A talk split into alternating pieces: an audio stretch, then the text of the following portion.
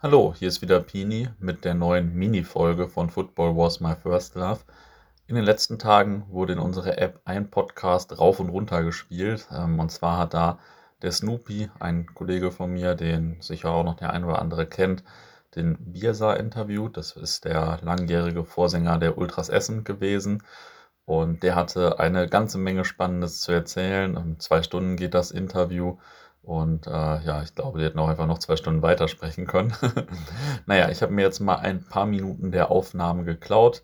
Und ähm, ja, die könnt ihr euch jetzt gleich anhören. Das ganze Interview findet ihr in unserer App, in dem Podcast Hör mal. Seht ihr bestimmt auch in den nächsten Tagen, aber auch noch in den Top 10 auf der Startseite der App, würde ich jetzt mal so denken. Viel Spaß beim Hören. Das Heimspiel war tatsächlich auch echt, glaube ich, gegen die Blauen.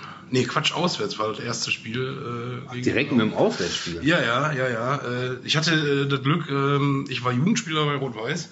Und äh, mein Papa war Ordner bei Rot-Weiß und damals äh, war das ja so, dass du dann deinen eigenen Ordnungsdienst noch mitgebracht äh, und der war halt äh, Schäferhundführer und äh, so bin ich dann in den Genuss gekommen, dann halt auch äh, die etwas heikleren Spiele äh, besuchen zu können. Okay. Und äh, da sind wir dann mit Schalke gestartet. Weiß ich noch ganz genau, ja. Also, so Leuchtkugeln, die dann äh, in den Block äh, geschossen kamen. So, da, Wie alt warst du da?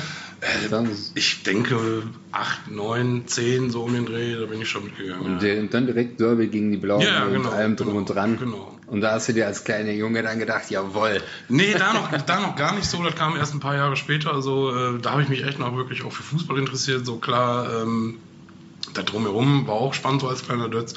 Aber ich glaube, so wirklich äh, sich dann mit, mit äh, Kurvengrößen dann irgendwie äh, auseinanderzusetzen oder selbst mal zu gucken, was da geht, das kam, glaube ich, so erst Anfang der 90er, dass man sich da. Also Richtung Fans hast du schon ja, klar, ein bisschen natürlich, verstärkt natürlich. geschaut. So. Sicher. Essen war So immer, immer laut, Essen war immer dreckig. Äh, äh, gerade bei solchen Spielen äh, wie gegen die Blauen oder, oder Duisburg.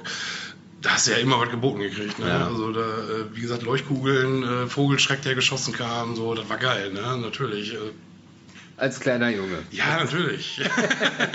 Die eigene Karriere, war das Knie hat dann Probleme gemacht oder was? Das ist doch meistens so die ja, Ausrede. äh, sagen wir mal so, äh, den großen Sprung habe ich nicht mehr geschafft. Äh, hätte vielleicht was werden können. Ähm, ja, aber wurden andere Sachen dann halt wichtiger. Ne? Äh, Aha. Frauen, Alkohol, andere Substanzen, so. Da äh, habe ich dann gedacht, dann guckst du lieber zu und, und äh, lässt das Aktive dann lieber andere Leute machen. Ne? Also meine Karriere endete dann irgendwann in der Hobbyliga Bottrop. Aha. So, war weniger ruhmreich. Äh, Viele erzählen immer, ja, ich hätte ja früher, ich hätte ja durchgestarten können, aber mein Knie, das ist ja. Nö, ich, ja, das ich hätte vielleicht, aber ich hatte keinen Bock.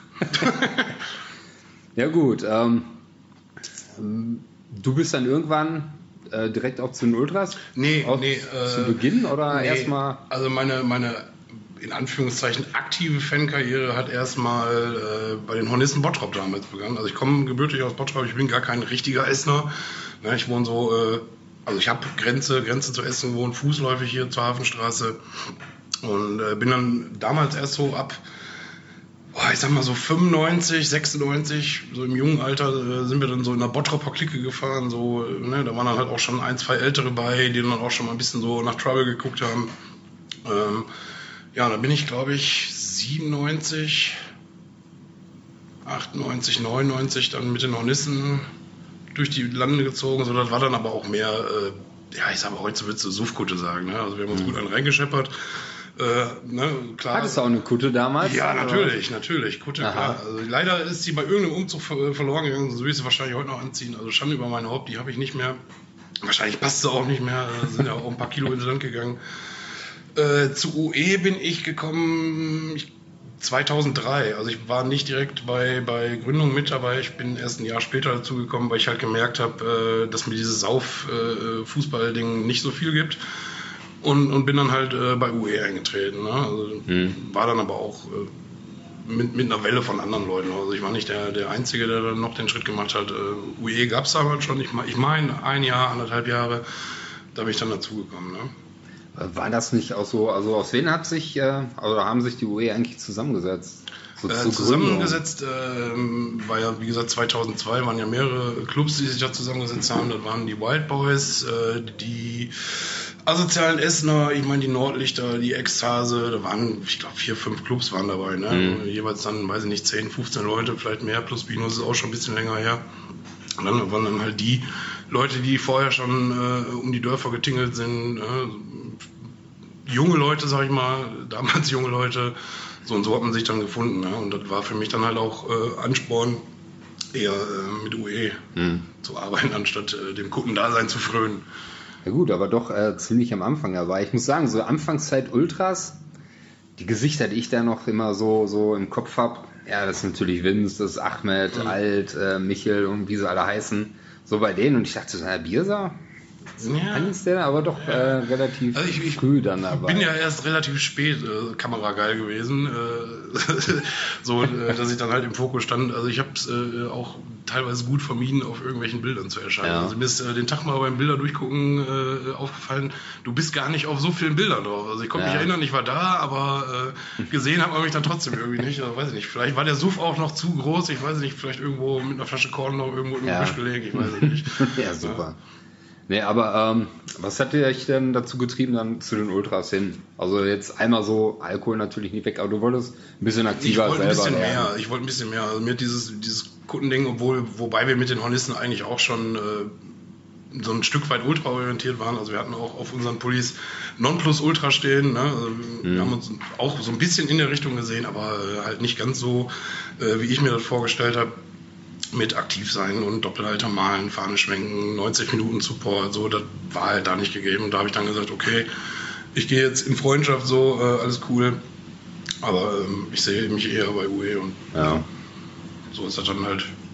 Okay, also und dann äh, zur Anfangszeit warst du jetzt, ich sag mal, ein ganz normaler Ultra. Ganz normaler ne? Ultra, genau. So wie äh, jeder andere auch, weil ich meine, als Vorsänger gab es ja doch schon einige. Hat ja schon das öftere Mal gewechselt, so bei UE. Ne? Ähm, ja, also in, in, in dem Sinne Vorsänger, so wie wir das heute kennen, hatten wir damals nicht. Ne? Also das waren der Dolly und, und äh, der André, die dann äh, bei, bei Spielen auch mal auf den Wellenbrecher gestiegen sind. Ne? Und da äh, drei, vier Lieder vorgegeben Mhm. haben, aber halt nicht in der Konstante, wie wir heute kennen, dass da einer 90 Minuten mit Ja. dem Megafon steht und, und die Marschrichtung vorgibt. Das gab es damals Ja, das war, glaube ich, dann immer so, wenn das Spiel wirklich mal so spannend wurde oder Genau. so, wäre eher um Drücker, dass dann mal einer so hoch Ja, ist. oder wenn gar nicht mehr ging. Ja. Ne? Also wenn man gemerkt hat, so jetzt geht gar nichts mehr, also dann gehe ich nochmal hoch. Oder jetzt nicht in, ich in dem Fall meistens. Ja. Ich kann mich dran erinnern, der Dolly war das ziemlich oft. Äh, da wurde dann angefangen mit den Klatscheinlagen. Ne? Also da, da kann ich mich dran erinnern, das war so die Anfangszeit und alle die Arme nach Ja. oben. So und äh, wirklich Vorsänger äh, kam dann erst so boah, 2006. Also ich, ich weiß noch, mein erstes Spiel als Vorsänger war in Fürth. Damals auswärts. Ja, und zweite Liga noch. Ja, genau. Das war, genau. ich, Auswärtsliga. Ja. Da hatte man doch noch so die Hoffnung, die Klasse halten zu können. So. Ja, ja, genau, genau. Ähm, ist aber auch eigentlich eher so spontan gewesen. Ne? Da stand halt so ein Vorsängerpodest so und ich, ich weiß nicht mehr, zu wem ich gesagt habe, so, ey, soll ich da nicht mal hochgehen? So, ich das ja mal machen.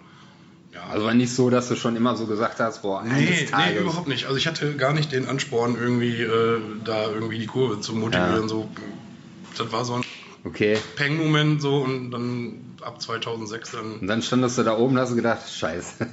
Nee, ich, also so, ich habe gestern noch mal versucht, irgendwie so ein bisschen in mich zu gehen, wie das war. Also ich, natürlich war ich kacken nervös. Ne? Also ich meine, wenn man sich den Gästeblock von damals anguckt, der war jetzt nicht so imposant, äh, wie man das vielleicht mit einer proppevollen äh, Westtribüne irgendwie vergleichen kann. Aber das macht natürlich erstmal Eindruck, wenn du da vor so vielen Leuten stehst.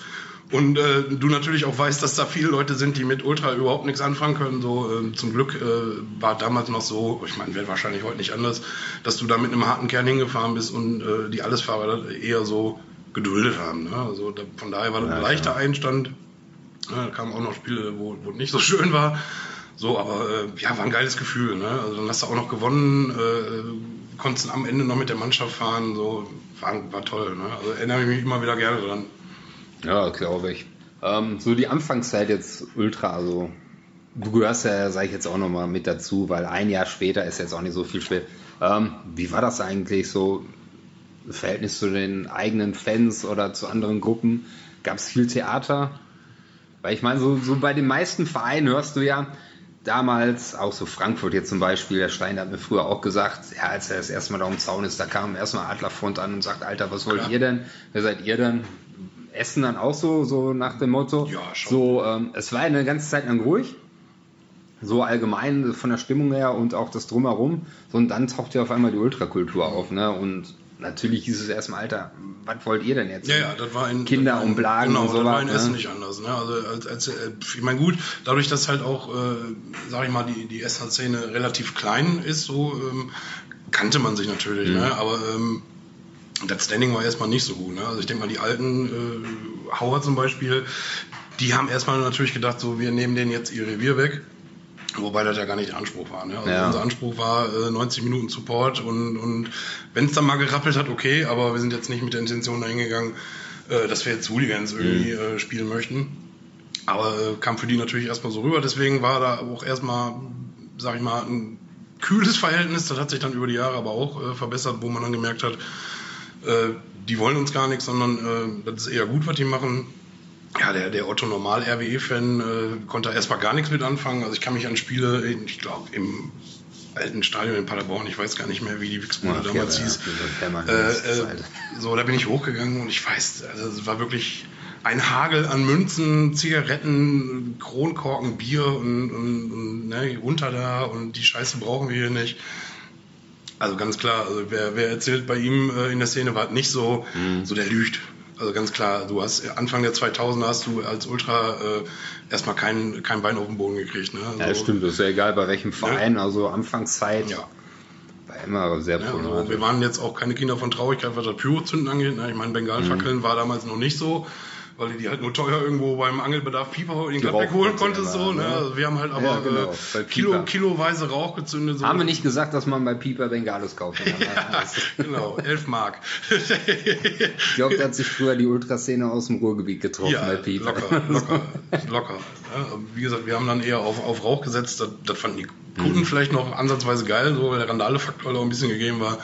Ähm, aber der Otto normal RWE-Fan hat das nicht gefeiert. So, ne? Also dementsprechend ist dann halt auch blöde Kommentare gekriegt. So, ich sag mal, wirklich gelegt hat sich das wahrscheinlich heute immer noch nicht so, ähm, also so, so ganz akzeptiert wird das wahrscheinlich eh nie von, von allen. Ja, ein paar Leute sind immer. Na klar, ähm, wobei ich sagen muss, heutzutage kriegst du das wahrscheinlich gar nicht mehr so mit, weil, weil das eher im Internet abläuft. Ne? Also da kommt nicht so wie früher, kommt einer hin und sagt dir deine Meinung ins Gesicht.